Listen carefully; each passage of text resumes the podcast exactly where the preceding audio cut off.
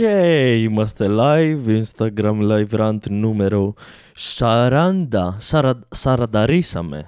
Καλά 40. Καλησπέρα, καλή βραδιά. Και στα χαιρετίσματά μας στον πρώτο μας φίλο που έρχεται στο live, στον Χατζής. Όποιος σικ, κατευθείαν τσουπ εμφανίστηκε, Νάτος και ο Στάς, Νάτ και Μυρτό, τα κλασικά άτομα εμφανίζονται σιγά σιγά. Έλα να μαζευόμαστε.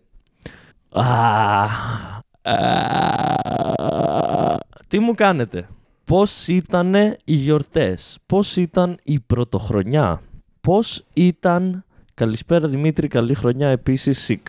Πώς ήταν το άραγμα με συγγενείς αν είχατε αυτή την καλή τύχη να αράξετε με συγγενείς. Εγώ φέτος δεν την είχα αυτή την καλή τύχη γιατί πλέον είμαι ενήλικας άνθρωπος και αποφεύγω την οικογένειά μου με κάθε δυνατό τρόπο για σου πάνω. Παμ, παμ, παμ, παμ, παμ, παμ, παμ, παμ, παμ. Η ζωή ξεκινάει πάλι. Τελειώνουν οι γιορτές και ξεκινάει η ζωή. Που προς το παρόν δεν έχει καμία διαφορά με τις γιορτές γιατί πάλι καθόμαστε σπίτια μας. Τώρα κανονικά θα, μου, θα, θα έπρεπε να έχει διαφορά για μένα θεωρητικά καθώς μπαίνει ο Γενάρης, ο Ιανουάριος, ο πρώτος μήνας του χρόνου και ε, στα τέλη του μήνα ξεκινάει εξεταστική. Ε, αχ, είχα ρέψιμο, αλλά έφυγε. Και έκανε υποθεωρητικά θα έχω να δώσω μαθήματα. Πρακτικά δεν ξέρω, δεν νομίζω. Δεν με βλέπω να το κάνω αυτό το εξάμεινο αυτό. Ε, γεια σου Σουζάνα. Ο Σικ λέει, μένω δίπλα σε μπατσοτμήμα και γινόταν ένας χαμός από άτομα στα μπλε πρωτοχρονιά. Λίγο μιζέρια. Τα φιλιά μας στα μπατσοτμήματα και σε όλους τους μπατσοτμημάρχες και μπατσο ε, υπάλληλους. Ναι, γεια σου Άρτεμις. Τα φιλιά μας σε όλο το...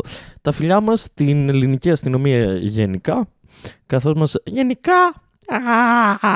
Καθώς μας έχουν προσφέρει ε, στιγμές απείρου κάλους τα τελευταία, το τελευταίο 1,5 χρόνο με τη νέα μας κυβέρνηση. Γεια σου Σπιλούρη και γεια σου Έλλη. Πείτε μου τι μου κάνετε όσο περιμένουμε να δούμε αν θα μπουν κι άλλοι. Είστε ήδη 9, είναι μια πολύ καλή αρχή. Με ενημέρωσαν πριν λίγη ώρα ότι τώρα άμα το πω αυτό και φύγετε γαμιέ, γαμιέστε. Αλλά με ενημέρωσαν πριν λίγο ότι ίδια ώρα με μένα έχουν live ο Ανδρέας και η Ήρα. Ε, τι να κάνουμε, έχει ξανασυμβεί όταν έκανα τα live Σάββατα είχαν ο Χατζιπαύλου με τον Ρούμπο. Ε, Τώρα εσείς, εσείς ήδη από 9 γίνεται 8. Είδατε, δεν έπρεπε να το πω ότι έχει live ο Ανδρέας με την Ήρα. Η Έλλη ρωτάει τον Μπιλούρη τι κάνεις εδώ; Και εδώ έρχομαι εγώ σαν Δημήτρης και ρωτάω πώς γνωρίζεστε; Ο Μπιλούρης λέει «Όχ, γεια», το οποίο σημαίνει δεν ήξερε ότι θα εμφανιστεί μάλλον η Έλλη εδώ. Μπορεί και να το ήξερε. Και θέλω να μάθω πώς γνωρίζονται ως Πιλούρη με την Έλλη; Απλή, απλή καθαρή απορία πώς βρε... Η Έλλη ξέρω πώς βρέθηκε στο προφίλ μου ως πιλούρι, όμως δεν ξέρω πώς βρέθηκε. Ελπίζω να του είπε κάποιος η πιλούρι είναι, είναι φίλη της αδερφής της. Α, μαθαίνουμε πληροφορίες. Ε, ωραία δεν ξέρω πώς έφτασε εδώ πιλούρι, αλλά χαίρομαι που είσαι εδώ και ελπίζω να μείνεις, να κάνεις εγγραφή στο YouTube, να πατάς like στα βίντεο, ακόμα και αν βλέπεις τα live εδώ, μετά να μπαίνεις είτε στο Spotify, είτε στο Google Podcast, είτε γενικά που ακούς podcast, είτε στο YouTube ακόμα καλύτερα, και να βλέπεις ένα επεισόδιο, απλά να το βάζεις από πίσω να παίζει και να κλείνεις τη μουσική, τον ήχο. Δεν χρειάζεται καν να με ακούς ξανά. Απλά βάλ το να παίζει για να ανεβαίνουν τα views και εγώ να χαίρομαι ότι το συγκεκριμένο live το είδανε, ξέρω εγώ, 47 άτομα και όχι 46. Γεια σου κοκοπέλη. Ε, ναι, πες, περιμένω πιλούρι να... Είμαι κορίτσι να πω εγώ. Ωραία. Ε, πιλούρι ή πιλούρι λοιπόν. Ε, περιμένω να μας πεις πώς βρέθηκες ε, εδώ. Και χαίρομαι που βρέθηκες εδώ. Απλά θα ήθελα να μάθω το ταξίδι σου στον κόσμο του ίντερνετ και της ζωής για να καταλήξεις αυτή τη στιγμή να είσαι στο συγκεκριμένο live. Γεια σου Άλεξ. Τι έλεγα, ε, ναι, ότι έχει live ο Ανδρέας Κύρα. Τώρα αν φύγετε θα στεναχωρηθώ, αλλά θα το καταλάβω. Είναι ο Ανδρέας Κύρα. Θα περάσετε καλά, θα γελάσετε, δεν ξέρω αν θα περάσετε καλύτερα από ότι εδώ που γνωριζόμαστε και είμαστε παρεούλα λίγοι και καλοί. Και ούτως ή άλλως αυτό που βλέπετε τώρα μπορείτε να το ακούσετε και αύριο και μεθαύριο. Γενικά θα μπορείτε να το ακούσετε γιατί είναι podcast και ανεβαίνει μετά τώρα είναι σαν να σας δίνω λόγους για να φύγετε. Σας παρακαλώ μην φύγετε, είστε ήδη λίγοι. Σας παρακαλώ μην με αφήνετε μόνο μου, δεν μπορώ άλλο. Είναι... Μ' ακούνε δέκα άτομα. Γεια σου Νίκικας. Γεια σου Γιάννη. Από κάτι άλλα podcast βρέθηκε εδώ η Πιλούρη. Ε, μπράβο στα άλλα podcast. Συγχαρητήρια. Γεια σου Τσιγκίλη. Πώς πάει η μαγιά σου Τσιγκίλη μου; Πώς πάει η μαγιά σου Τσιγκίλη; Αγαπητέ Αλέξανδρε Τσιγκίλη. Τα φιλιά μας στον Αλέξανδρο Τσιγκίλη και όσοι δεν τον ξέρετε βρείτε τον στο YouTube και έχει ένα πολύ ωραίο podcast ε, το οποίο λέγεται podcast και επίσης έχει και το 3,14 podcast το οποίο αν δεν κάνω λάθος έχει καιρό να βγάλει επεισόδιο. Ο Τσιγκίλης λέει δεν, δεν του αρέσει η καραντίνα. Γάμισε τα φίλε μου Τσιγκίλη. Ο Πάνος λέει ότι έχει άλλη χάρη το live. Ισχύει ότι έχει άλλη χάρη το live, αλλά μετά κάνει αυτό που είπα πριν. Δηλαδή, μπες όταν βγει το επεισόδιο και βάλ το να παίζεις σε διάφορες πλατφόρμες για να ανέβουν τα views. Λοιπόν, έχει περάσει η ώρα, είστε ήδη 13. Είμαι αρκετά χαρούμενος που είστε τόσοι. Αυτό που κρατάω στα χέρια μου για άλλη μια φορά δεν είναι γάλα, δεν είναι χίσια, είναι το τελευταίο ούζο που περίσεψε από τις δύο προηγούμενες φορές και είπα: Δεν γαμείς, κάτι πρέπει να το κάνουμε, μην το αφήσουμε και χαλάσει. Η Έλλη λέει: Η καραντίνα πλέον γράφεται με κεφαλαίο κάπα. Εκεί φτάσαμε. Και το εκεί γράφεται με κεφαλαίο κάπα. Εκεί. Εκ, εκεί φτάσαμε. Τέλος πάντων. Α, λοιπόν, ξεκινάμε. Τι έχουμε να πούμε, έχουμε να πούμε, θα σας πω για την πρωτοχρονιά μου. Έφαγα ένα παγκάκι. Παγκάκι. Έφαγα ένα παγκάκι. Τι λέει, ε, τι λέει ένας, τι λέει ένας κάστορας σε ένα φίλο του όταν το ρωτάει τι έκανες όταν πήγες διακοπές στην πόλη. Λέει έφαγα ένα παγκάκι. Εγώ έφαγα ένα παγάκι. Τέλος πάντων. Πρωτοχρονιά λοιπόν. Την πρωτοχρονιά που λέτε παιδάκια, κάτσε να βολευτώ. Την πρωτοχρονιά μου την πέρασα στο σπίτι της Έλλης ε, με λίγους ακόμα φίλους ε, παρεούλα. Μαζευτήκαμε, αράξαμε, ήπιαμε Ήπια το τζάμπο ουισκάκι που υπήρχε στο σπίτι της Έλλης. Ε, τα φιλιά μας στην ε, Σίβας, στην εταιρεία. Αν θέλετε, ε, κάνω μία, μία πρόταση στη Σίβας. Αν θέλετε να σπονσοράρετε αυτό το podcast, ε, στείλτε μου μήνυμα και θα τα βρούμε. Θα τα βρούμε. Ναι, μαζευτήκαμε, κάναμε, φτιάξαμε φαγητά, φτιάξαμε κουλουράκια. Όταν λέω φτιάξαμε, εννοώ ότι οι τρεις κοπέλες που ήταν στο σπίτι τα έφτιαξαν. Εγώ απλά έδωσα τα τα λεφτά του μεριδίου μου και έπλυνα μερικά πιάτα. Αυτό εννοώ όταν λέω φτιάξαμε. Φτιάξαμε και κουλουράκια, παύλα μπισκότα, παύλα κάτι, κάτι ενδιάμεσο. Δεν τα λες κουλουράκια. Νομίζω τα λες μπισκότα. Αλλά και πάλι ήταν πολύ ωραία. Λοιπόν, μπήκε τώρα ένας... Ε, σήμερα έχω AD, ADHD. Μπήκε τώρα ένα προφίλ που λέγεται Κατέρης 1 και έχω την απορία. Έχει ο Κατέρης δεύτερο προφίλ, γιατί την είχα και την απορία όταν με ακολούθησε αυτός ο λογαριασμός. Ή απλά είναι κάποιος παρανοημένος που κάνει stalking τον Κατέρη και έκανε προφίλ Κατέρη ένα ή μήπως είναι κάποιο από τα μικρά του αδέρφια οπότε το λένε και αυτό Κατέρης στο επίθετο. Μεγάλες απορίες, ε, μικρά πουλιά επειδή ο Κατέρης τον έχει μικρό. Γεια σου Σεβαντζε κατέρισε ένα admirer. Άρα, λογικά, είσαι ψυχοπαθής. Γεια σου! Με χαιρετάει ο κατέρισε ένα admirer χωρίς φωτογραφία προφίλ. Που γίνεται όλο και πιο περίεργο αυτό το προφίλ. Γεια σου, κατέρισε ένα admirer. Armirer, Armanier, καλώς ήρθες στο Instagram Live Random νούμερο 40. Ναι, η, η Artemis λέει συνεχίζεται το δράμα με τον ένα admirer. Ε, λογικά υπάρχει κάποιο backstory από πριν. Άρτεμι, όσο εγώ μιλάω, εσύ γράψει μου τι εννοείς ότι συνεχίζεται το δράμα της πληροφορίας που δεν ξέρω. Ο Τσιγκίλης λέει: Έναν οφθαλμίατρο λένε κατέρι. Ευχαριστούμε για την πληροφορία, Τσιγκίλη.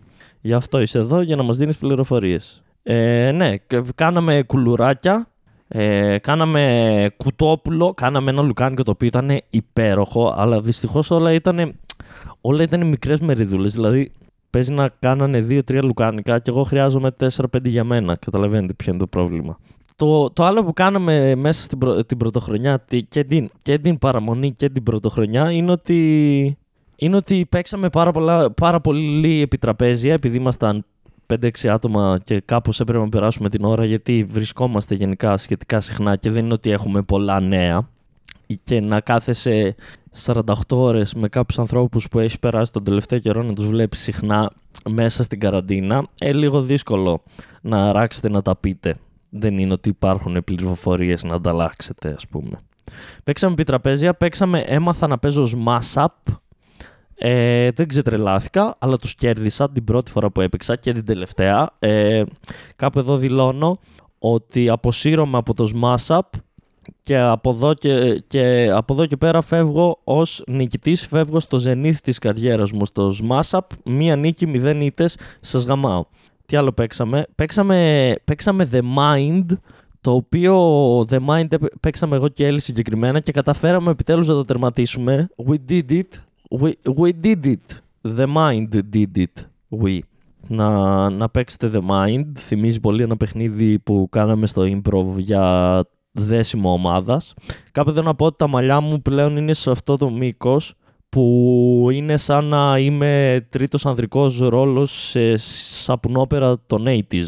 Γεια σου Δημήτρη, καλώς ήρθες. Καλησπέρα, καλησπέρα, καλησπέρα. Τι άλλο κάνω; Και παίξαμε άπειρο ομερτά. Όπου επίσης κέρδισα αρκετές φορές. Δηλαδή παίζαμε, παίξαμε 20 παρτίδες, 25 και εγώ να κέρδισα 5-6 Δηλαδή, αρκετά καλά στατιστικά. Ο Δημήτρης με ρωτάει τελικά 30 λεπτό σήμερα. Λοιπόν, ας, ας σχολιάσουμε αυτό το θέμα και γυρίζουμε στην πρωτοχρονιά. Ε, σκεφτόμουν τις τελευταίες μέρες, γενικά, γενικά μου αρέσει να πειραματίζομαι ε, σε οποιοδήποτε καλλιτεχνικό μέσο, είτε είναι στο stand-up, είτε είναι στο punchline, είτε είναι στο YouTube, είτε είναι σε podcast, είτε οτιδήποτε. Πρώτο ρέψιμο. Και μου αρέσει να, να, να δοκιμάζω διαφορετικά πράγματα για να, να, να μαλακίζομαι και να πειραματίζομαι. Και σκεφτόμανε τις τελευταίες μέρες μήπως ε, αντί να κάνουμε μία φορά την εβδομάδα από μία ώρα και κάτι live, να το κάναμε δύο φορές τη βδομάδα και να ήταν μισάωρο. Απλά για να δούμε πώς θα πάει και ναι. Και απλά για, για τη φάση, βρε αδερφέ, να δοκιμάσω. Τώρα, αν, αν και όταν ξεκινήσουν οι παραστάσεις αυτό δεν γίνεται λογικά να, να συνεχίσει αλλά μέχρι τότε θεωρητικά θα μπορούσα να το δοκιμάσω δύο φορές την εβδομάδα. Και έκανα ένα poll και οι περισσότεροι ως τώρα έχετε απαντήσει ναι. Είναι δύο-τρεις άνθρωποι που έχουν απαντήσει όχι. Και ένας μου εξήγησε και το λόγο και καλό θα ήταν και άμα έχετε απαντήσει και άλλοι όχι να μου εξηγήσετε το λόγο γιατί θα με βοηθούσε. Και ο ένας που μου απάντησε το λόγο, που μου είπε το λόγο, τον ακούω το λόγο σου, φίλε μου, ήταν ότι επειδή στην αρχή των podcast μου παίρνει λίγη ώρα να ζεσταθώ όταν κάνω, να μπω λίγο σε ρυθμό όταν κάνουμε τα live, ότι ίσως δεν θα ήταν πολύ καλό για το να το κάνω μισάωρο εφόσον μου παίρνει 5-10 λεπτά λίγο να μπω στο ρυθμό και να μαλακιστούμε κτλ. Και, και επειδή είναι live και όλα στα πρώτα 10 λεπτά φεύγουν με χαιρετισμούς και τέτοια. Οι περισσότεροι είπατε ναι. Τώρα δεν, ε, δεν έχω καταλήξει ακόμα αν θα το κάνω ή όχι. Σήμερα θα είναι κανονικό επεισόδιο, μία ώρα και θα, θα το ζήσουμε κανονικά όπως πάντα. Η Καβανίγκερ λέει το τελευταίο σου βίντεο πολύ καλό. Δεν θυμάμαι ποιο τελευταίο βίντεο είναι αυτό που ανέβηκε. Θα υποθέσω ότι μάλλον είναι το monologue jokes που παιδιά αυτό, αυτό, το, αυτό το πράγμα που είδατε εσείς που ήταν 6 λεπτά και που θα βγουν άλλα 11 επεισόδια σίγουρα ε, θέλει πολλή δουλειά και πολύ γράψιμο και ελπίζω να το αγαπήσετε και να το προωθήσετε όσο πιο πολύ μπορείτε και να το ακούτε όλοι όσοι ακούτε τα υπόλοιπα podcast γιατί είναι απλά μια εκπομπή που είναι 6 λεπτά, 20 αστεία και ναι, κάντε ό,τι μπορείτε για να γίνει πιο γνωστό τουλάχιστον αυτό, το monologue jokes. Είναι από τα αγαπημένα μου πράγματα που έχω κάνει στο, στα ίντερνετ και γενικά στην κομμωδία και περνάω πάρα πολύ ωραία να γράφω τέτοια αστεία που είναι καθαρά εγώ. Επίσης αυτή τη στιγμή γράφω για τον έκτο μήνα, δηλαδή έχουν ετοιμαστεί ήδη οι πρώτοι πέντε μήνες και έχω αρχίσει και δυσκολεύομαι. Τώρα δεν ξέρω αν φταίει ο συγκεκριμένος μήνας και οι ειδήσεις του ή αν φταίει το ότι γράφω συνέχεια για αυτό το πράγμα οπότε λίγο έχω αρχίσει και παρανοώ και στερεύω. Θα δείξει. Πάντως τα πέντε πρώτα επεισόδια είναι έτοιμα, το δεύτερο θα βγει την Παρασκευή. Θα κάνω ό,τι μπορώ Σίγουρα αυτό δεν πρόκειται να κοπεί. Σίγουρα θα φτάσει στα 12 επεισόδια. Θα κλείσουμε το 2009, το οποίο θα είναι συνολικά 240 αστεία. Ελπίζω να τα, να τα εκτιμήσετε. Τώρα, τι έλεγα; Α, ναι. Ο Τσιγκίλης λέει κάνει δύο της μίας ώρας. Αυτό είναι λίγο δύσκολο, αγαπητέ μου. ε, Αλέξανδρε Τσιγκίλη. Βλέπω το point σου, αλλά από το να κάνω δύο της μίας ώρας, ίσως θα ήταν πιο λειτουργικό να κάνω ένα της μίας ώρας και να βρω κάτι άλλο να κάνω έξτρα για άλλη μία ώρα. Κάθε πόσο θα βγαίνει, λέει ο Δημήτρης, ε, α, άμα το αποφασίσω και το κάνω δύο φορές την εβδομάδα. Αντί να ακούτε ένα επεισόδιο μία ώρα και κάτι, θα ακούτε δύο επεισόδια μισή ωρίτσα. Αν, αν γίνει. Λοιπόν, ήμασταν στην πρωτοχρονιά. Και εκτός από κουλουράκια και επιτραπέζια και ομερτά, πραγματικά δεν θέλω να παίξω ομερτά για, για καμιά εβδομάδα, δύο ακόμα. Το κεφάλι μου ακόμα σκέφτεται. Νούμερα. Και να, παίξετε, να αγοράσετε το μερτά και να το παίξετε με τους φίλους σας. Ε, άμα σας αρέσει το επιτραπέζι με κάρτες, έχει αρκετή πλάκα. Γεια σου Παύλο Μασμανίδη, τα φιλιά μας τον αγαπητό Παύλο. Τι άλλο έγινε την πρωτοχρονιά; Την πρωτοχρονιά υπήρχαν πυροτεχνήματα, παιδιά. Δεν ξέρω αν υπήρχαν στην Αθήνα, δεν ξέρω αν υπήρχαν σε άλλες πόλεις. Στη Θεσσαλονίκη πάντως υπήρχαν πυροτεχνήματα στις 9, υπήρχαν στις 11, υπήρχαν στην αλλαγή της χρονιάς, υπήρχαν στις 2, υπήρχαν την επόμενη μέρα. Γενικά η φάση ήταν πυροτεχνήματα. Γενικά η φάση ήταν ο Δήμος έκαιγε λεφτά. Γέμισε όλη η πόλη από παντού ε, εμφανίζονται πυροτεχνήματα. Α, ο Δημήτρης ρωτούσε για τα monologue μία φορά την εβδομάδα. Ναι, γεμίσαμε πυροτεχνήματα, κάψαμε λεφτά, ε, ωραία, ξέρω εγώ. Μου θυμίζει λίγο την τεχνική των κυβερνήσεων του ότι δίνουμε θέαμα στο λαό για να ξεχάσει ε, τι μαλάκες είμαστε. Και δεν είναι ότι μου το θυμίζει, είναι ότι είναι καθαρά αυτό. Α, δες πυροτεχνήματα. Τι ωραία που είναι η πρωτοχρονιά. Ρίχνουν πυροτεχνήματα. Μην βλέπεις που δεν έχουμε να φάμε, να πιούμε, δεν δουλεύει κανένας. Και όλοι χρωστάμε λεφτά και μόνο οι βουλευτές και όσοι έχουν εκατομμύρια περνάνε καλά. Τουλάχιστον μας αφήσαν να δούμε πυροτεχνήματα. Τι ωραία. Α, μπράβο. Τέλεια. Γεια σου, Θωμόπουλε. Οπότε ναι, υπήρξαν πυροτεχνήματα. Τα φιλιά μας στους πυροτεχνουργούς, αν μας ακούνε, Βέβαια τα αγαπημένα μου πυροτεχνήματα είναι το Πάσχα, καθώς ε, πολλές φορές καταλήγουν οι λύθοι να χάνουν τα χέρια τους και αυτό έχει πάρα πολύ πλάκα. Η Έλλη λέει ποιος Δήμος μωρέ όλα αυτά ο Δήμος τα έριξε. Όχι Έλλη, ε, τυχαίοι άνθρωποι μέσα στην πόλη αποφάσισαν να επενδύσουν ε, εκατοντάδες ευρώ καθένας με τους τεράστιους μισθούς που έχουν για να πετάξουν ταυτόχρονα την πρωτοχρονιά πυροτεχνήματα. Ναι, σίγουρα αυτό έγινε. Δεν το οργάνωσε κάποιος φορέας. Σίγουρα τυχαίοι άνθρωποι είπανε λοιπόν παίρνω 500 ευρώ το μήνα. Τι θα τα κάνω αυτό το μήνα; Θα πληρώσω για, το, για τις πάνες και το γάλα και το φαγητό του μωρού μου; Θα πληρώσω για το δικό μου φαγητό; Θα πληρώσω το νίκη μου; Θα πληρώσω τα κοινόχρηστα; Ή θα τα δώσω για να πάρω πυροτεχνήματα να τα πετάξω την πρωτοχρονιά; Αυτό θα κάνω. Δίπλα στο σπίτι μου, μωρέ, δεν ρίχναν πυροτεχνήματα από ένα μπαλκόνι. Έλλη, ίσως ήσουν μεθυσμένοι, ίσως ήσουν παρανοημένοι, ίσως ήσουν απλά φιλόλογος.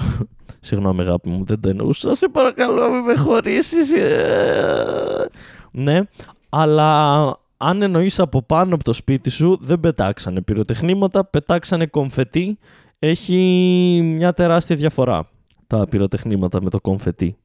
Να σου το εξηγήσω. Άμα χύσει ένας κλόουν, πετάει κομφετί.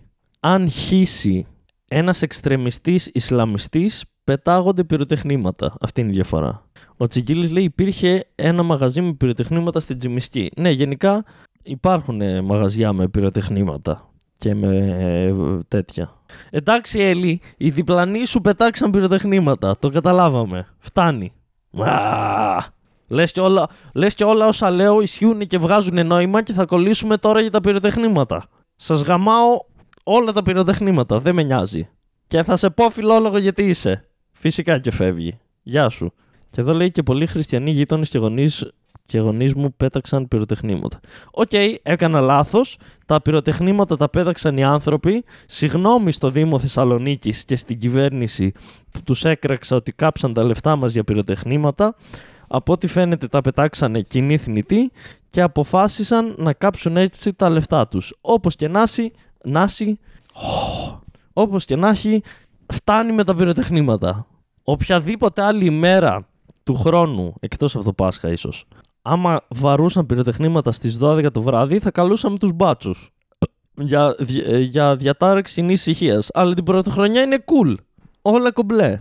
Τι άλλο κάναμε την πρωτοχρονιά; Ε, είδα μια ταινιάρα. Την, την είχε προτείνει ο Αργύρης ο Βαμβακίδης που κάνει το podcast, το Popo Podcast με τον Τζιγκίλη. Η ταινία λέγεται Mandy. Είναι του 2018. Είναι από τα καλύτερα και πιο παρα, παρανοϊκά πράγματα που έχω δει στη ζωή μου. Πρωταγωνιστεί ο Νίκολας Cage και η ταινία απλά είναι μία παράνοια. Έχει ένα storyline, κάθε σκηνή ξεκινάει κάπως κανονικά και μετά όλα γίνονται σαν να έχεις πάρει LSD. Έχω χάσει λίγο κόσμο το τελευταίο 15 λεπτό από το live. Ελπίζω να μην θυχτήκατε που έβρισα το Δήμο Θεσσαλονίκης. Ελπίζω να σας πείραξε κάτι άλλο. Το Μάντι, παιδιά, πες τα τσιγκίλι. Ο Τσιγκίλη το είχε προτείνει στον Αργύρι και το είδαμε μαζί με τον Αργύρι. Από τα καλύτερα πράγματα. Πιείτε μια μέρα μερικές μπύρες. Κλείνω μάτι για να καταλάβετε ότι δεν εννοώ μπύρες και εννοώ ουίσκια. Και καθίστε να δείτε το Μάντι. 2018 Ελληνοκαναδός παραγωγός και συγγραφέας. Ναι, τι έλεγα, Μάντι. Αυτά. Πάμε μετά. Πάμε μετά. Φα, τι ωραία που περνάμε. Πάμε μετά που λέτε, παιδάκια μου, στη σωματική μου διάπλαση, στον όγκο μου, στο βάρος μου, στα κιλά μου. Αυτός ο καπνός από πού εμφανίστηκε. Randomness. Ναι, πάμε στην διάπλασή μου, στην εκλογική μου περιφέρεια, στα πατσά μου, στην κυλίτσα μου, στα μπουτάκια μου, στα... στις γαμολαβές μου, στα μαγουλάκια μου, στο προγούλι μου. Αυτά. Ε, ναι, είχα να ζυγιστώ από τον Οκτώβρη. Ε, ζυγίστηκα πριν δύο-τρεις μέρες την Έλλη που έχει ζυγαριά και τους δύο μήνες που είμαι στη Θεσσαλονίκη έχω βάλει 5 κιλά και τους προηγούμενους 7 μήνες, δηλαδή από όταν ξεκίνησαν οι καραντίνες, είχα βάλει άλλα 8 κιλά. Το σύνολο από όταν ξεκίνησε η καραντίνα η πρώτη, έχω βάλει 13 κιλά. Είμαι στα 93, ήμουνα 80. Πρώτη φορά φτάνω τα 90 και τα προσπερνάω. Απ' τη μία είναι ένα achievement, απ' την άλλη υπάρχουν κάποια λειτουργικά προβλήματα. Όπως το ότι αν περπατήσω για μισή ώρα τσούζουν τα μπουτια μου και όπως ότι νιώθω ότι όσο υπάρχει καραντίνα, αν δεν σταματήσω να τρώω μαλακίες θα συνεχίσω να βάζω κιλά μέχρι να τελειώσει η καραντίνα τουλάχιστον και δεν περνάω καλά. Δηλαδή σε λίγο θα φτάσουμε στο σημείο που άμα είμαι όρθιος και κοιτά... γυμνός και κοιτάξω το πουλί μου, δεν θα φανεί. αν είναι καυλωμένο θα φανεί, αν είναι ξεκάβλωτο δεν θα φανεί. Ο Τσιγκίλης λέει να δω και το προηγούμενο που έχει κάνει ο Κοσμάτος, που είναι ο παραγωγός writer του, του Μάντι. Και θέλω να σου πω, φίλε Τσιγκίλη, ότι ήδη το έχω βάλει στο πρόγραμμά μου και είναι από τις, μία από τις επόμενες ταινίες που θα δω. Το ξέρω, τον έψαξα τον τύπο. Θα, θα, θα τη δω σίγουρα και την προηγούμενη ταινία του.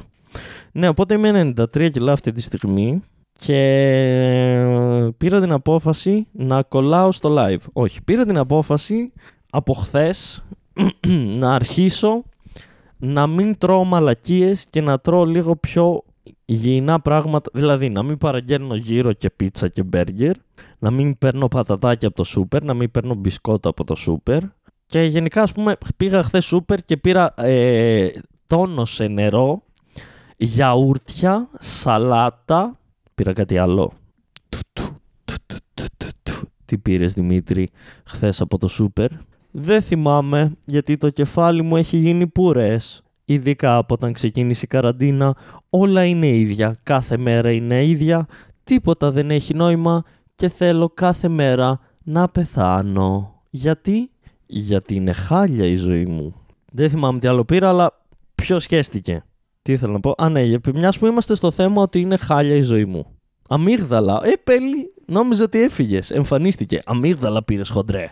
Μην νομίζω ότι το ξέχασα ότι έφαγες μισό σακουλάκι αμύγδαλα χοντρέ. Ναι, πήρα και αμύγδαλα. Αλλά πρέπει να τρώμε λίγα-λίγα. Εγώ έφαγα μισό πακέτο βέβαια. Η Άρτεμις λέει: Δεν με ρώτησε κανείς, αλλά και εγώ φρίκαρα με τα κιλά μου και ελπίζω να ηρεμήσω με το φαγητό. Ξέρεις τι γίνεται, ρε Άρτεμις. Γενικά είμαι σαν, σαν νοοτροπία, ε, είμαι χοντρός νοοτροπικά. Το θέμα είναι ότι actually χοντρός έχω υπάρξει λίγο καιρό στο Λύκειο και τώρα. Θα μου πείτε, δεν είσαι χοντρός, υπέρβαρος και επίσης επειδή με ένα 88, τα 93 κιλά δεν πολύ φαίνονται. Αλλά η κοιλιά μου και τα μπούτια μου τον τελευταίο καιρό έχουν αυξηθεί κατά μεγάλο ποσοστό και πάντα καταλαβαίνω ότι είμαι χοντρός όταν τσούζουν τα μπούτια μου, όταν συγκέγομαι αφού του περπατήσω για πολλή ώρα. Τι ήθελα να πω; Α, ναι. Ότι φταίει, φταίει η καραντίνα. Δεν το ρίχνω μόνο στην καραντίνα. Αλλά αν δεν είχαμε καραντίνα και έβγαινα έξω και πήγαινα σε παραστάσεις και έκανα και άλλα πράγματα, νομίζω ότι δεν θα είχα φτάσει στην κατάσταση που είμαι τώρα. Ας ελπίσουμε ότι μπορώ να κατέβω έστω στα 85 σε κάποια φάση, ας πούμε μέχρι το καλοκαίρι. Δεν ξέρω αν θα γίνει, δεν ξέρω πόσο καιρό θα κρατηθώ να μην τρώω μαλακίες, αλλά θα δούμε. Δεύτερο ρέψιμο. Και μιας που έλεγα ότι είναι χαλιά η ζωή μου και τέτοια και τα λοιπά και τρέχα γύρευε και ναι, ήθελα να πω ότι τον τελευταίο καιρό με έχει πιάσει full νοσταλγία για παραστάσεις και επειδή η καθημερινότητά μου είναι ότι όταν δεν ηχογραφώ ή όταν δεν μοντάρω ή όταν δεν γράφω αστεία για τα monologue jokes κάθομαι και βλέπω podcast ε, ξένων κομικών και τους βλέπω να συζητάνε ε, για παραστάσεις και και grinding παραστάσεων και κακά gig και heckling και εκεί σκότωσα και μετά στην επόμενη παράσταση δεν πήγε καλά και έγινε το ένα και έγινε το άλλο και ζηλεύω γάματα και αυτή τη στιγμή θα έδινα ένα νεφρό για να μπορώ να, να ξαναξεκινήσουν οι παραστάσεις. Ε, ε, πιστεύω ότι θα ξαναξεκινήσουν από το Σεπτέμβρη κανονικά. Δεν ξέρω αν θα γίνουν κάποια πράγματα τέλη άνοιξης ίσως ή το καλοκαίρι και αν θα γίνουν θα είναι ελάχιστα λογικά. Να εμβολιαστείτε, όλοι όσοι είναι να εμβολιαστείτε και γεια σου Αντώνη και όσοι, όσοι δικαιούστε και έτσι ώστε να μπορούμε να έχουμε παραστάσεις. Ε, περιμένω πώς και δεν έχετε ιδέα πόσο πολύ περιμένω να ξεκινήσουν οι παραστάσεις. Μου έχει λείψει το άραγμα μετά τις παραστάσεις, μου έχει λείψει το πριν τις παραστάσεις, μου έχει λείψει να παίζω σε παραστάσεις, μου έχει λείψει να πηγαίνω γαμάτα σε παραστάσεις, μου έχει λείψει να παίζω σε παραστάσεις που πεθαίνουν όλοι και να πεθαίνω κι εγώ, αλλά να περνάω καλά γιατί ξέρω ότι όλοι πεθαίνουν. μου έχει λείψει να πηγαίνω σε open mic και να μαλακίζομαι για 5 λεπτά, μου έχει λείψει να βρω ένα καινούριο beat μου να λειτουργεί και να πω ναι ρε φίλε, έχω άλλα δύο καινούργια λεπτά που όντως δουλεύουν. Και το μόνο σίγουρο είναι ότι με το που ξεκινήσουν οι παραστάσεις θα κάνω οτιδήποτε περνάει από το χέρι μου, οτιδήποτε για να παίξω σε όσες παραστάσεις περισσότερες μπορώ και επίσης θα κάνω οτιδήποτε μπορώ για να πάω οπουδήποτε στην Ελλάδα περιοδία. Δεν με νοιάζει τι και πώς, δίνω νεφρά, κόβω χέρια, ε, δεν με νοιάζει καν αν θα χάσω λεφτά. Θέλω να κάνω περιοδία, θέλω να παίξω σε παραστάσεις παντού, θα Αθήνα, Θεσσαλονίκη, μεγάλα σετ, μικρά σετ, παρουσιάζει τα πάντα. Δεν είμαι καλά. Γεια σου Στρατσιατέλης. Η Έλλη κάτι είπε για χοντρούς και μπούτια και καραμελίτσες και τώρα λέει πλάκα κάνω είσαι καύλα συνέχισε να τρως. Οκ. Τώρα εδώ δημιουργείται ένα ηθικό δίλημα.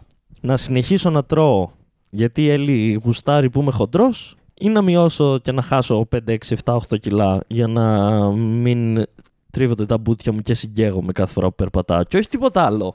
Το περπάτημα είναι η μοναδική σωματική άσκηση που γενικά ο, καθ' όλη μου τη ζωή μου αρέσει να κάνω και συνέχιζα να κάνω και συνεχίζω να κάνω. Είναι ο μόνος τρόπος. Και επίσης γουστάρω να περπατάω και να. Γουστά... Μ' αρέσει το περπάτημα. Και ακόμα και αυτό έχει χαλάσει μέσα στην τελευταία χρονιά γιατί τα μπούτια μου τρίβονται και μετά από μισή ώρα περπατάω σαχισμένο. Φτάνει η ζωή. Τι λέει εδώ. Α, ναι.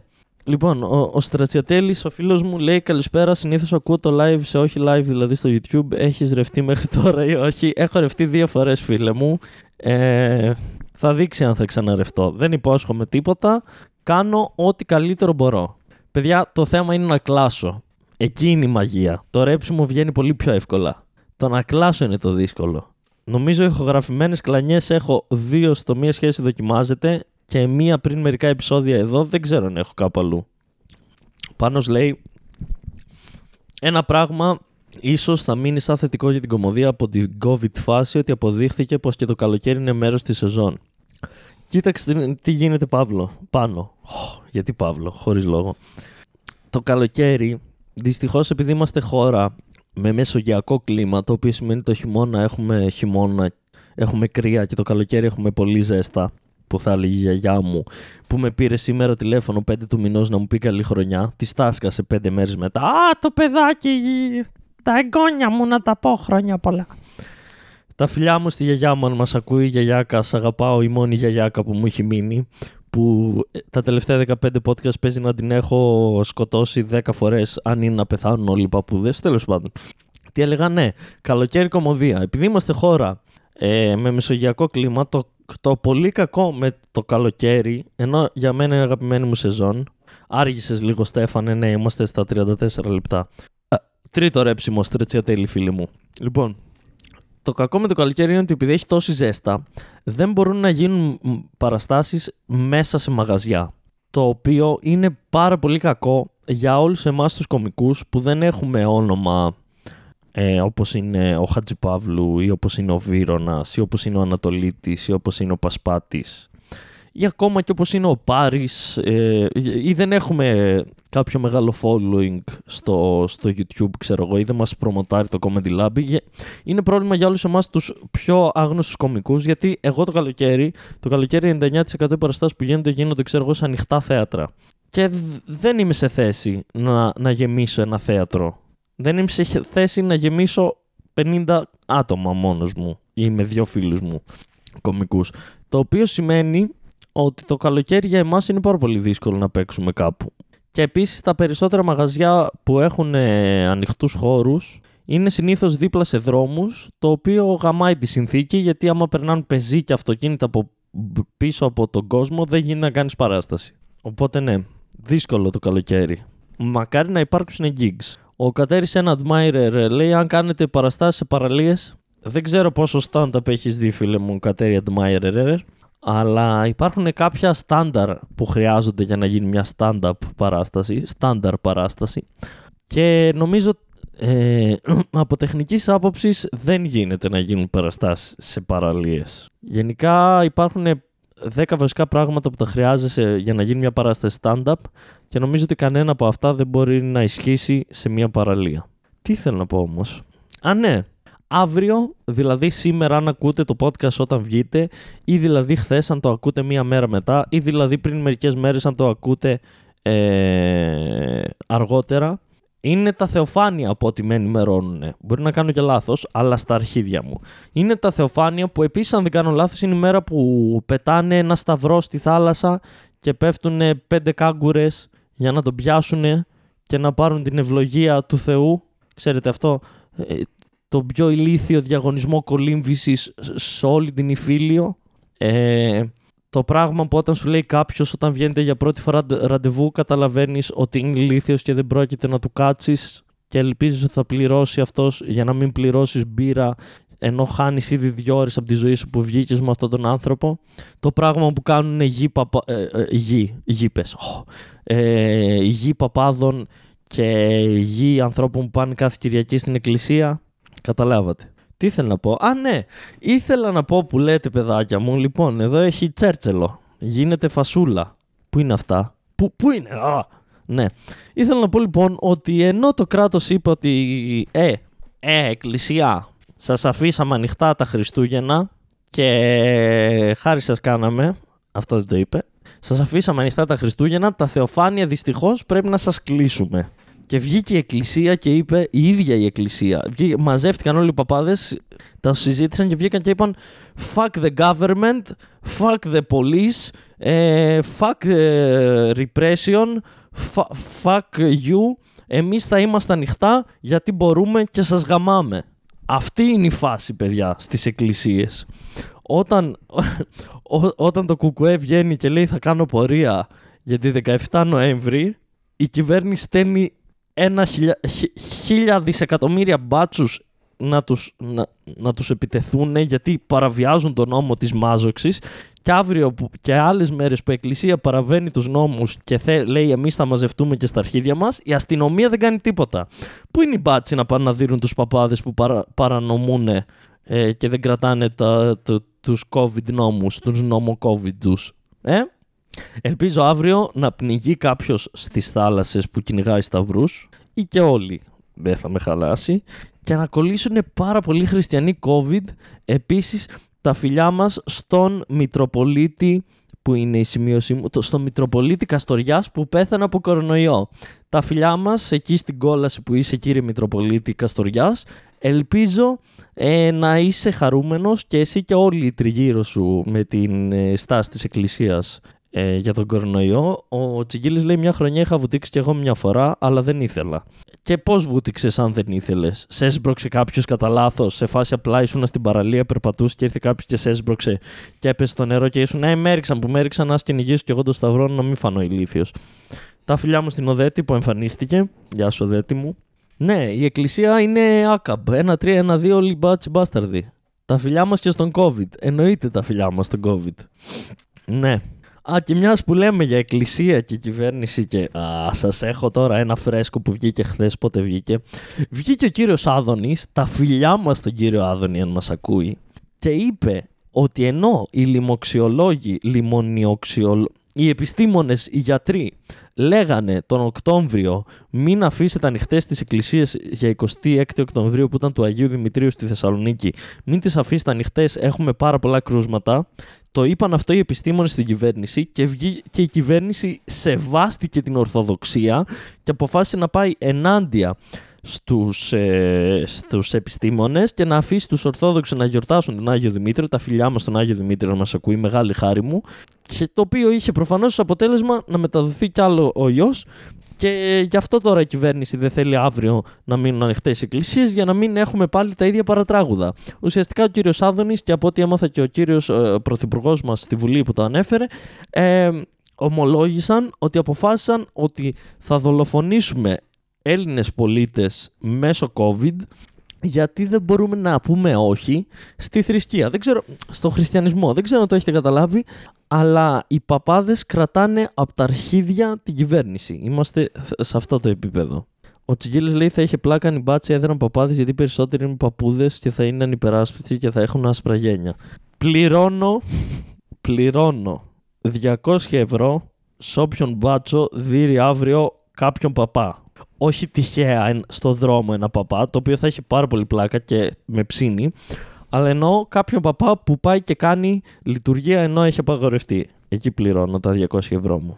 Τι ήθελα να πω; Μιλώντας για κορονοϊό, ε, έχει βγει το εμβόλιο, τα φιλιά μας και στο εμβόλιο, αν μας ακούει.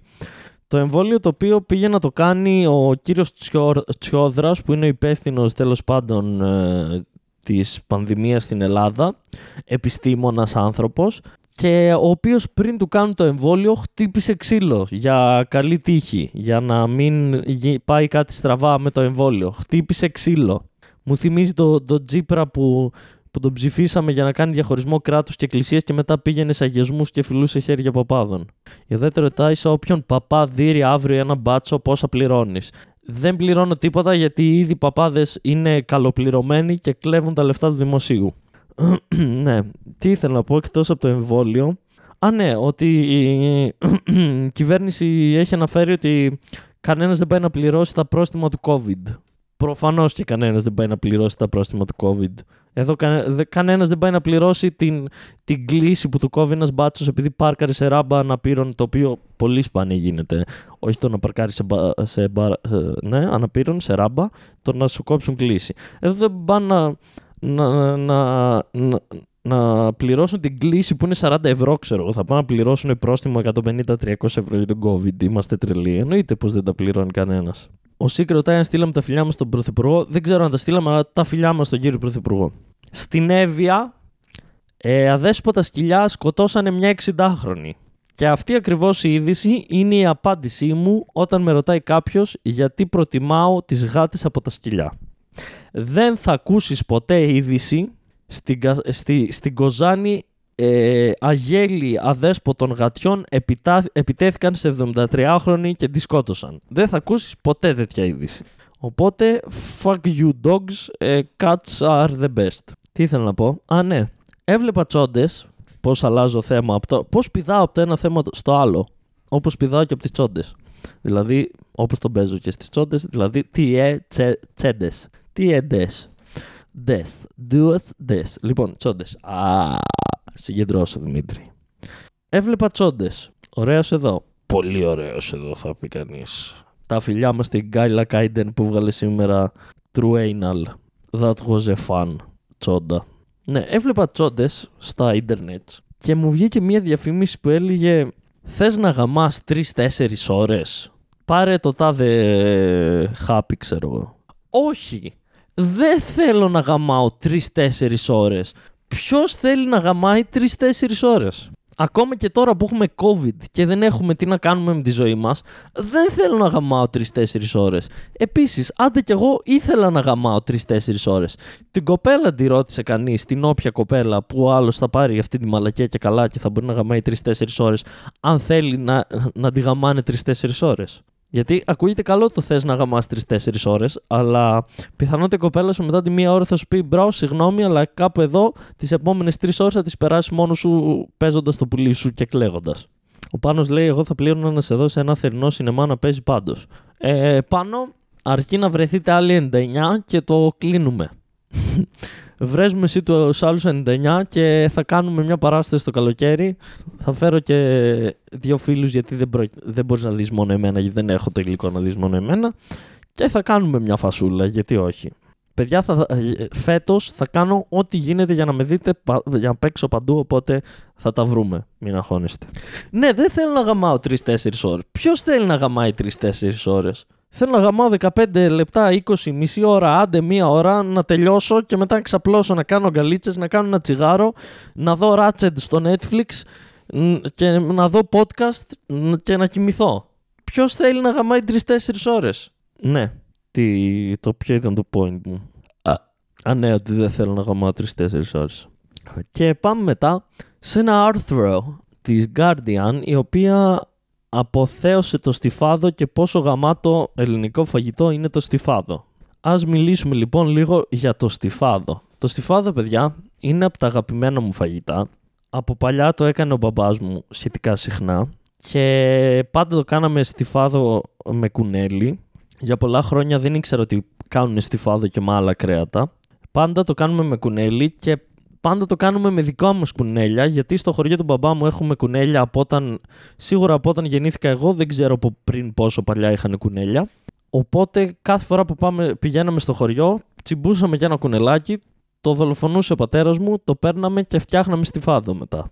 Και γενικά είναι από αυτά τα φαγητά που κάνει ο πατέρας μου, όπως είναι τα ρεβίθια, ας πούμε, που όποτε βλέπω τον πατέρα μου και με ρωτάει τι θες να μαγειρέψω, του λέω ρεβίθια, στη φάδο. Α, μπριζόλ στο φούρνο με πατάτες. Α, κάβλασε με μπαμπά. Ωραία. Και πριν κάνα χρόνο, παιδιά, πάω στην Αλεξανδρούπολη και μου λέει ο μπαμπάς μου τι να μαγειρέψω. Και του λέω μπαμπά, ξέρεις τι έχω να φάω πολύ καιρό; Μουνί. Αλλά ξέρεις τι άλλο έχω να φάω πολύ καιρό; Στιφάδο.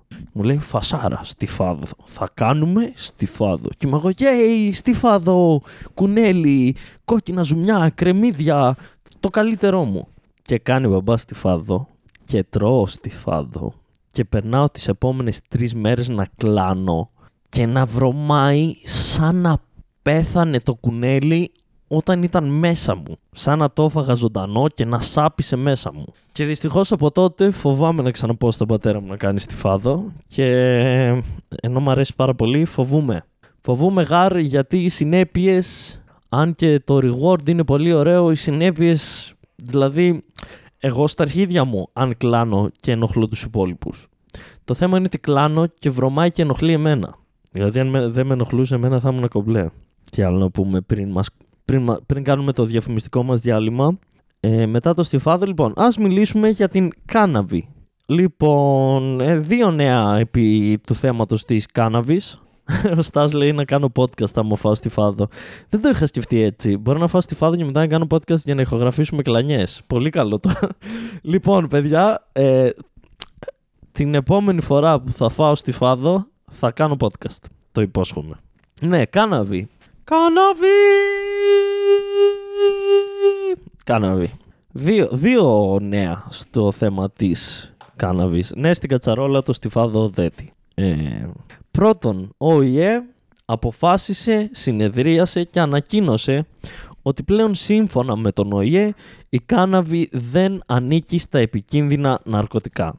Το οποίο είναι ένα εξαιρετικό βήμα γενικά για τον πολιτισμό, αλλά θα έλεγε κανείς ότι έχουμε αργήσει λίγο σε αυτό το θέμα και ότι ένα φυτό που δεν σκοτώνει κανέναν και δεν έχει πεθάνει ποτέ κανείς κάνοντας αυτό το φυτό δεν θα έπρεπε να είναι στην ίδια κατηγορία στις περισσότερες χώρες όπως η ηρωίνη, η, το κρακ και δεν ξέρω εγώ τι άλλο.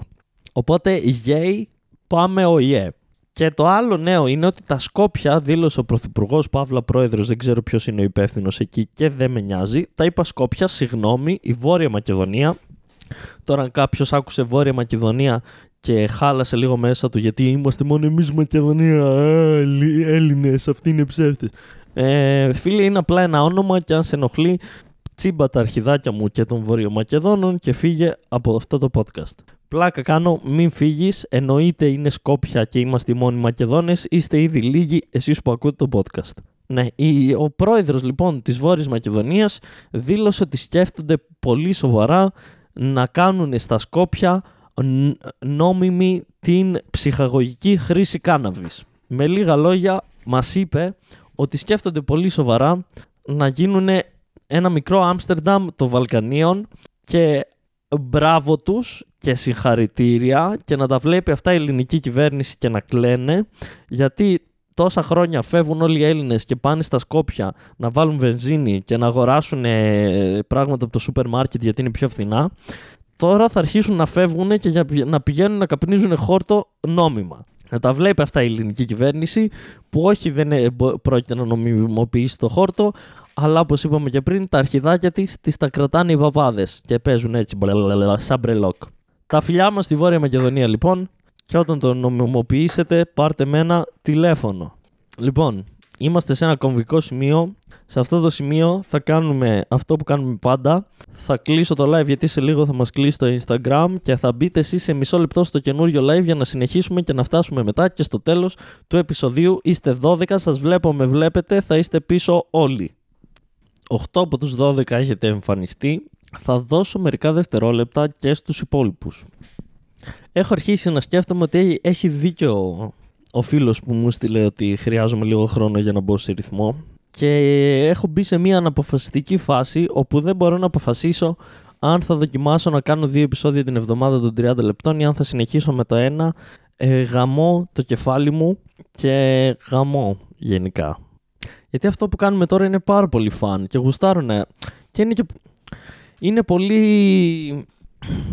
Είναι challenge και είναι ένα skill που προσπαθώ να, να χτίσω από όταν ξεκίνησα αυτό το podcast, το να κρατάω μία ώρα. Οπότε ίσως να ήταν καλύτερη ιδέα να, να βρω κάτι ακόμα, δηλαδή αυτή τη στιγμή το πρόγραμμα είναι το εξής. Ένα Instagram live τη, βδομάδα, ένα monologue jokes και ένα μία σχέση δοκιμάζεται. Οπότε το να κάνω δεύτερο Instagram live, μη, ίσως θα ήταν καλύτερη ιδέα να κάνω κάτι άλλο, πιο μικρό, μόνος μου. Αλλά δεν ξέρω τι. Ναι, έχετε ένα point στο, ο Στά λέει για αυτό το ένα επεισόδιο είναι μια μέση γιατί δίνει να με κάνει 45 λεπτά. Έχεις ένα δίκιο. Αγχώνομαι, παιδιά, ότι άμα είναι, με, άμα είναι δύο επεισόδια μεγάλα, γιατί ο, ο Δημήτρης λέει, ας πούμε, να κάνεις live δύο ώρες και να το κόβεις σε δύο κομμάτια. Ε, καλή... Άμα ήταν να κάνω live δύο ώρες, καλύτερο είναι να κάνω δύο live της μίας ώρας. Απλά αυτό θα με άγχωνε. Πρώτον, δεν ξέρω αν φτάνει το υλικό και οι ειδήσεις και αυτά που έχω να πω για, για δύο μόνο ώρα τη βδομάδα. Και επίσης, δεν ξέρω αν, θα, αν αυτοί οι άνθρωποι που ακούνε τώρα το podcast, αν θα έχουν τον χρόνο και τη θέληση να τα ακούνε δύο φορές την εβδομάδα. Και φοβάμαι μη χάσω το, το μικρό κοινό που, ήδη, που είναι... Που είναι... Φοβάμαι να χάσω το, το, το μικρό κοινό που έχω αυτή τη στιγμή γιατί προσπαθούμε να, να γίνουμε περισσότεροι και δεν θέλω να βγάλω δύο επεισόδια την εβδομάδα της μίας ώρας και από εκεί που τα ακούνε ξέρω εγώ 100-150 ε, άνθρωποι να τα ακούνε 50. Καταλάβατε ποιο είναι το πρόβλημα. Λοιπόν, ξαναμαζευτήκατε. Ξαναμανάτουν, τουν, τουρουρουν. Ξαναμανάτουν, τουρου, Ο Σίκ που από ό,τι φαίνεται δεν έχει και αυτός τίποτα να κάνει, λέει Τάι Σέμος Podcast. Σας ταΐζω, τι να κάνω, παιδιά. Αυτή είναι η ζωή μας πλέον. Λοιπόν, το ξέρω Δημήτρη ότι θα άκουγες δύο μόνο ώρα και σε ευχαριστώ πάρα πολύ και είσαι από τους ανθρώπους που που με... είσαι στα... σταθερός ακροατής και η στήριξή σου μου αρέσει. Το θέμα είναι αν οι υπόλοιποι θα αξίζαν, θα, θα το ακούγανε. Η Οδέτη λέει να κάνω story time. Δεν ξέρω τι εννοείς Οδέτη μου, αλλά στείλ το μου σε ένα, στείλ το μου σε ένα DM τι εννοείς όταν λες story time. Λοιπόν, πάμε σε καμιά είδηση ακόμα και μετά πάμε σε, σε πράγματα που μου, στις ερωτήσεις που μου στείλατε εσείς σε ποια είδηση να πάμε. Δεν ξέρω αν το μάθατε, αλλά στη Θεσσαλονίκη είχαμε τη μεγαλύτερη φάτνη σε όλη την Ευρώπη. Τα καταφέραμε. Είμαστε πρώτοι. Πήραμε ευρωπαϊκό πρωτάθλημα στη Θεσσαλονίκη έχοντας τη μεγαλύτερη φάτνη στην Ευρώπη. Ου! Τώρα θα, εμφαν... θα, θα πω, ε, κάπου εδώ θα πω, ευ... μπράβο στο Δήμο Θεσσαλονίκης και στην κυβέρνηση που σπαταλάνε έτσι τα λεφτά του κόσμου φτιάχνοντας τεράστιες φάτνες που δεν έχουν καμία χρησιμότητα και θα πεταχτείτε εσείς και οι Έλλοι και θα πείτε, ε, θα, θα πείτε ε, δεν, τα, δεν έβαλε ο Δήμος τη, την τεράστια φάτνη, την έφτιαξαν τυχαίοι κάτοικοι σε όλη την πόλη, μαζεύτηκαν και είπαν θα κάνουμε μια φάτνη μεγάλη, θα, θα είμαστε καλύτεροι. Οπότε ναι, έχουμε αυτό ναι, για να είμαστε χαρούμενοι. Η Σεβαντζέ, ο Σεβαντζέ, λέει ότι αν έβγα, ό,τι έβγαζα θα το ακούγατε και χαίρομαι πάρα πολύ για εσάς που θα το ακούγατε. Ελπίζω να το ακούγατε και οι προηγούμενοι. Τα φιλιά μας στο Δήμο Θεσσαλονίκης εννοείται ΣΥΚ και θα δούμε τι θα γίνει την άλλη εβδομάδα. Θα, θα το δω, θα το, θα το απορροφήσω τις επόμενες μέρες, θα το σκεφτώ, θα, θα δούμε τι θα γίνει. Θα το τσεκάρουμε. Α, άντε να σχολιάσουμε και το Γιάννη τον Αντιτοκούμπο. Άντε να πούμε δύο λόγια για το NBA. Δηλαδή για το Γιάννη. Ε, να πούμε ότι ο Γιάννης ε, ανανέωσε το συμβόλαιό του με, με το Milwaukee. Το οποίο σημαίνει δύο πράγματα. Είτε ότι τον βλέπω να μην παίρνει πρωτάθλημα ποτέ, είτε ότι ελπίζουμε ότι μία από τις επόμενες χρονιές θα θα, θα φέρουν κάποιον άλλον ε, All-Star στην ομάδα γιατί αυτή τη στιγμή η φάση δεν είναι για να πάνε για πρωτάθλημα. Το ενδιαφέρον με το Γιάννη είναι ότι όταν το ρώτησαν πώς πήρε την απόφαση να μείνει στο Milwaukee είπε ρώτησα τη μάνα μου πόσο Έλληνας είναι ο Γιάννης ο Αντιδοκούμπο που για να αποφασίσει αν θα παραμείνει στην ομάδα που είναι στην καριέρα του ρώτησε τη μάνα του. Ε μαμά το Milwaukee μου δίνει 200 και εκατομμύρια. Να υπογράψω με το Milwaukee να μείνω ελεύθερο το καλοκαίρι και να πάρω 200 εκατομμύρια από άλλη ομάδα. Και ήταν η μάνα του. Δεν θέλω να φύγω από τη Milwaukee. Έχουμε κατασταθεί εδώ, περνάω καλά, δεν φεύγουμε.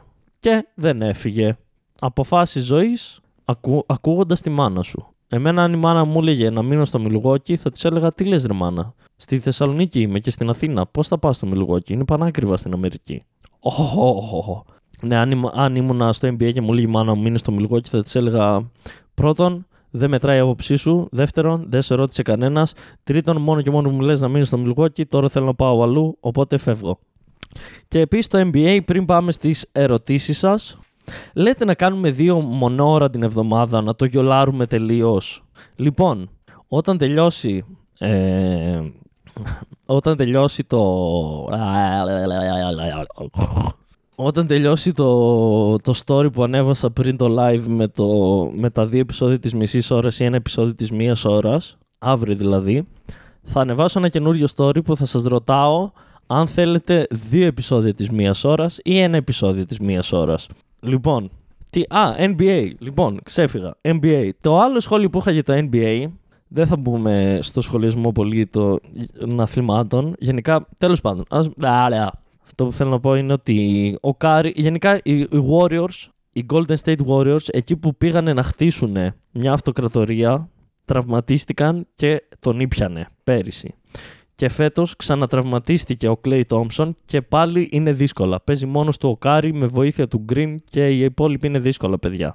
Τα φιλιά μου στον Κοσμά, Κοσμά, αγαπάω. Κοσμά μου λείπεις. Όπα κάτι έγινε εδώ, μου στείλε η Οδέτη μήνυμα και τώρα το άνοιξα κατά λάθος και το κλείνω, θα το δω μετά Οδέτη.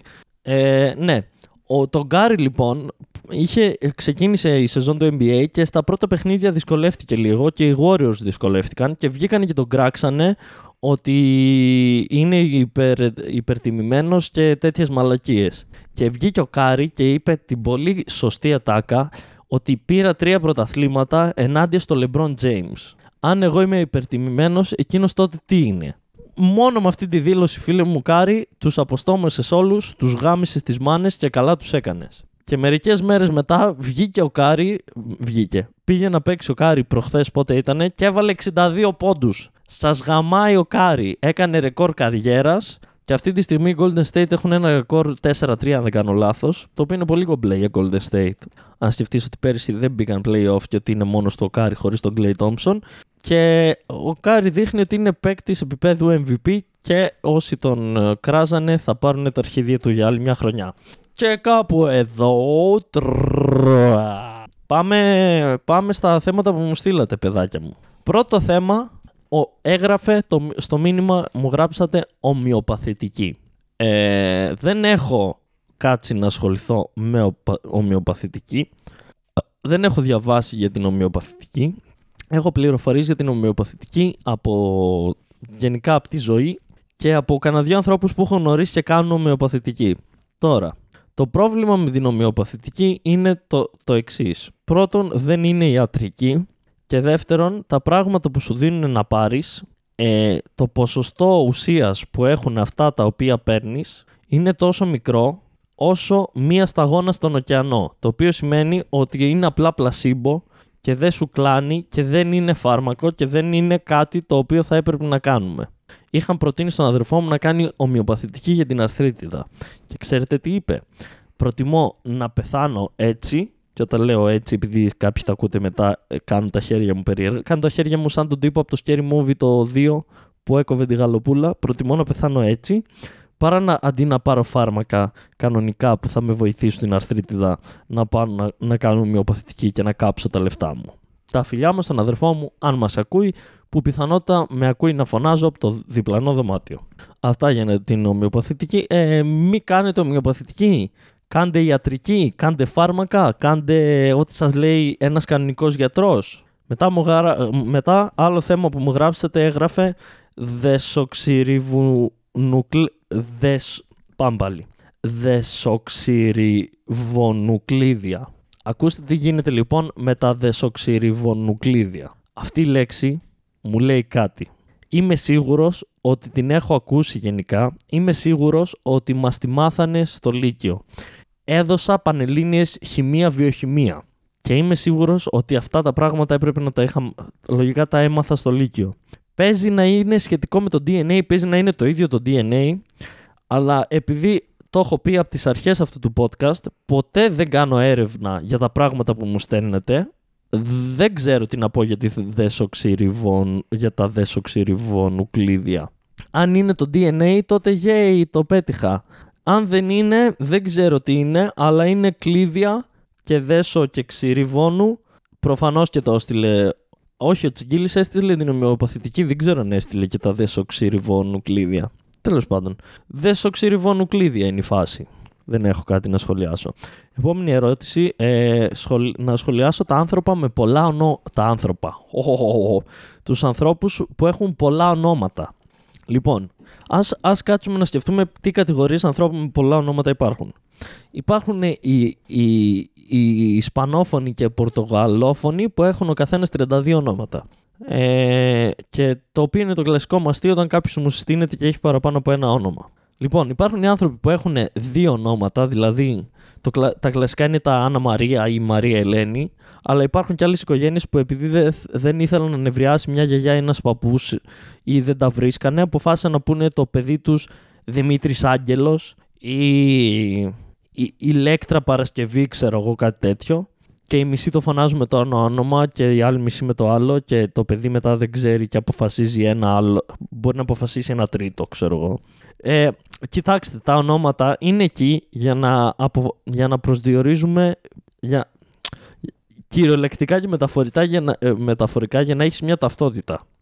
σου δίνουμε ένα όνομα, σε ονοματίζουμε. Πώς έχουμε ονοματίσει το τραπέζι τραπέζι, απλά για να ξέρουμε όταν μιλάμε με κάποιον για ποιο πράγμα μιλάμε όταν σε αναφέρουμε. Οπότε το να δίνεις δύο ονόματα σε έναν άνθρωπο, από τη μία τον κάνει πιο εύκολα ε, εξηγήσιμο, από την άλλη τον κάνει να έχει άχρηστες πληροφορίες. Δεν χρειάζεσαι δύο ονόματα. Δεν χρειάζεται να σε λένε Γιάννη, ε, Ιωσήφ, Κυριαζίδη. Διάλεξε το Γιάννης ή το Ιωσήφ.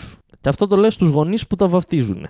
Και μετά έχουμε τους άλλους προοδευτικούς, τους πιο, όχι μπελαλίδες, τους πιο μερακλίδες, κοντά ήμουνα, που δίνουν δύο επίθετα στο οποίο συνήθως είναι το εξής σενάριο. Είτε είναι κάποιος άντρας που το παίζει προοδευτικός και λέει στη γυναίκα του θα του δώσουμε και το δικό σου πίθο. Ναι, δεν έχει κανένα, δεν καμία σημασία. Είτε είναι κάποια γυναίκα που σπάει τα αρχίδια του άντρα και ο άντρας είναι σε φάση «OK, okay, δώσ' του και το δικό σου επίθετο στα αρχίδια μου». Δεν λέω κάπου εδώ ότι τα παιδιά πρέπει να παίρνουν το επίθετο του άντρα. Ωραία. Αλλά πρέπει να πάρουν ένα επίθετο. Θέλετε να του δώσετε το επίθετο της γυναίκας; Ευχαρίστως, δώστε του το επίθετο της γυναίκας. Μη του δίνετε δύο επίθετα.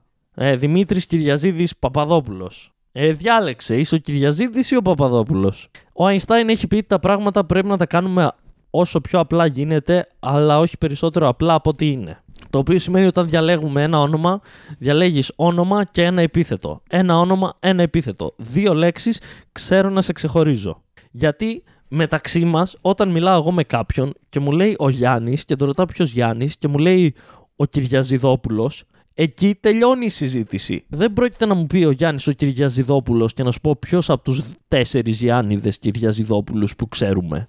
Ωραία. Οπότε δεν χρειάζεται κανένας δύο επίθετα και δύο ονόματα. Διαλέξτε ένα από το καθένα και τελειώσαμε. Αυτά για τους ανθρώπους με τα πολλά ονόματα. Επόμενη ερώτηση. Αν οι μπάτσι φορούσαν ροζ, θα ήταν πιο chill. Ε, Καταρχάς, δεν ξέρω αν θα ήταν πιο chill, αλλά σίγουρα ε, ψηφίζω υπέρ να φοράνε οι, οι μπάτσι ροζ. Εγώ θα ένιωθα λίγο πιο άνετα.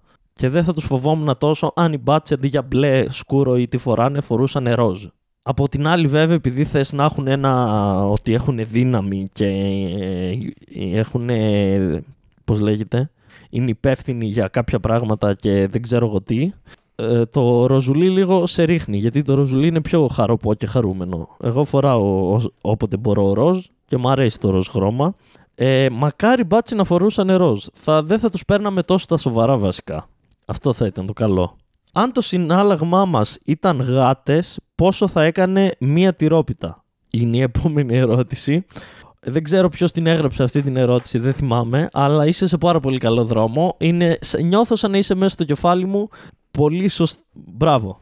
Λοιπόν, αν το συνάλλαγμά μας ήταν γάτες, πόσο θα έκανε μία τυρόπιτα; Λογικά μία τυρόπιτα θα έκανε, ξέρω εγώ, ένα δάχτυλο γάτας, κάτι τέτοιο.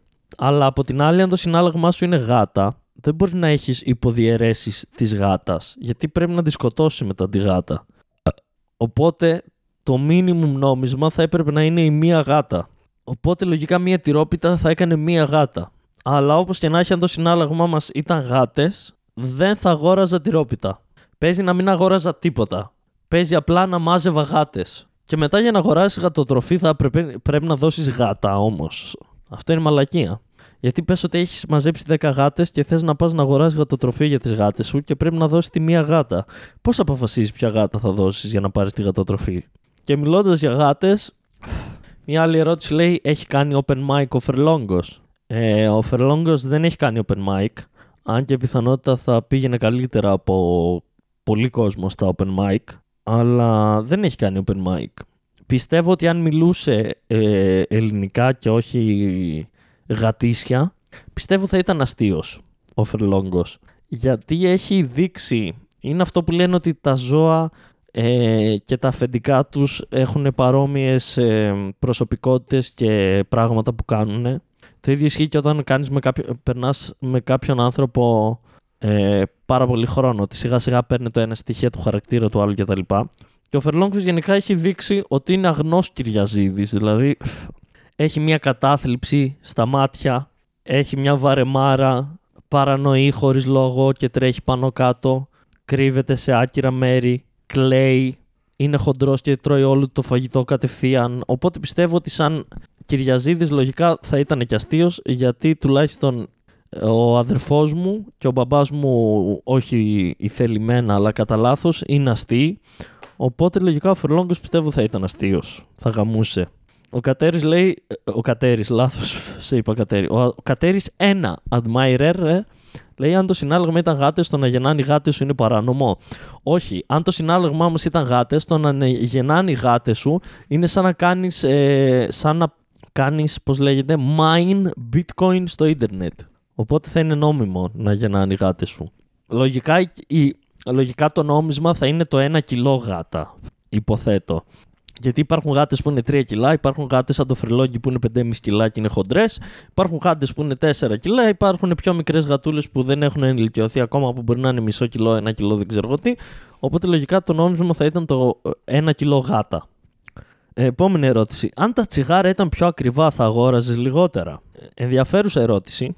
Άκου τι γίνεται, φίλε μου, που με ρώτησε αυτή την ερώτηση. Έχει αποδειχθεί εδώ και πάρα πολλά χρόνια ότι ανεξαιρέτως το κόστος της ναρκωτικής ουσίας είτε είναι νόμιμη είτε είναι παράνομη αν είσαι άνθρωπος που εθίζεται και που έχει την τάση να εθίζεται και είσαι εθισμένος σε κάποια ουσία είτε είναι αλκοόλ είτε είναι τσιγάρο είτε είναι κοκαίνη θα συνεχίσεις να την αγοράζεις αυτή την ουσία οτιδήποτε τιμή και να έχει. Προφανώς αν έχει μικρότερη τιμή θα αγοράζεις περισσότερο αλλά όσους φόρους και να βάλουν όσο και πιο ακριβό να γίνει το κάπνισμα νομίζω ότι δεν πρόκειται. Αυτό συμφέρει απλά την κυβέρνηση και δεν, δεν, δεν βοηθάει τους καπνιστές. Απλά το να, επειδή γενικά στην Ελλάδα ο, ο μόνος, ο, αυξάνονται τα τσιγάρα επειδή αυξάνεται ο φόρος της κυβέρνησης.